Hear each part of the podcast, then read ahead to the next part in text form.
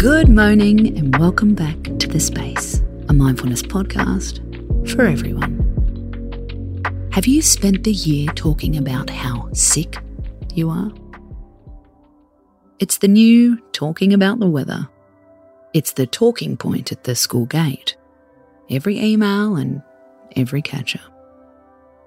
How are you? Oh, we've been so sick. As we speed towards summer in the Southern Hemisphere, we're here with a mental reset. Have you started to use sickness as a means of connection? Are you afraid to succeed when it comes to your health? A fear of success can show up in our lives in different ways. It's not that you think you're incapable of succeeding, it's a fear of the change that will come from it. Think of it in an obvious way a fear of making money. We worry about the disconnection it could cause with our friends. We've grown up believing that struggle is a reward. We've heard people bitch about the rich. We don't want to be in the outgroup. Well, the same can happen in our culture of sickness. We've spent the pandemic years talking about illness on rotation. What would it mean if our health was perfect? And would you ever dare say it? This conversation is important because of the link between our minds and our bodies. We can think our way into sickness. We can also speed up healing with a healthy mindset. When you talk about illness, how do you feel afterwards? Do you use ill health to fill gaps in conversation?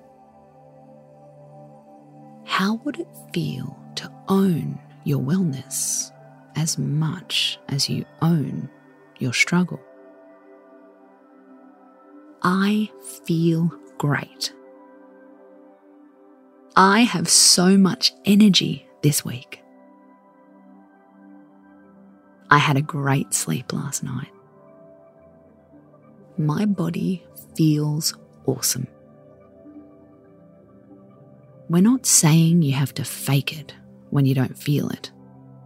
When you feel rough, rant about it, mindfully, of course. But be mindful of the time you could be using sickness as a way to connect.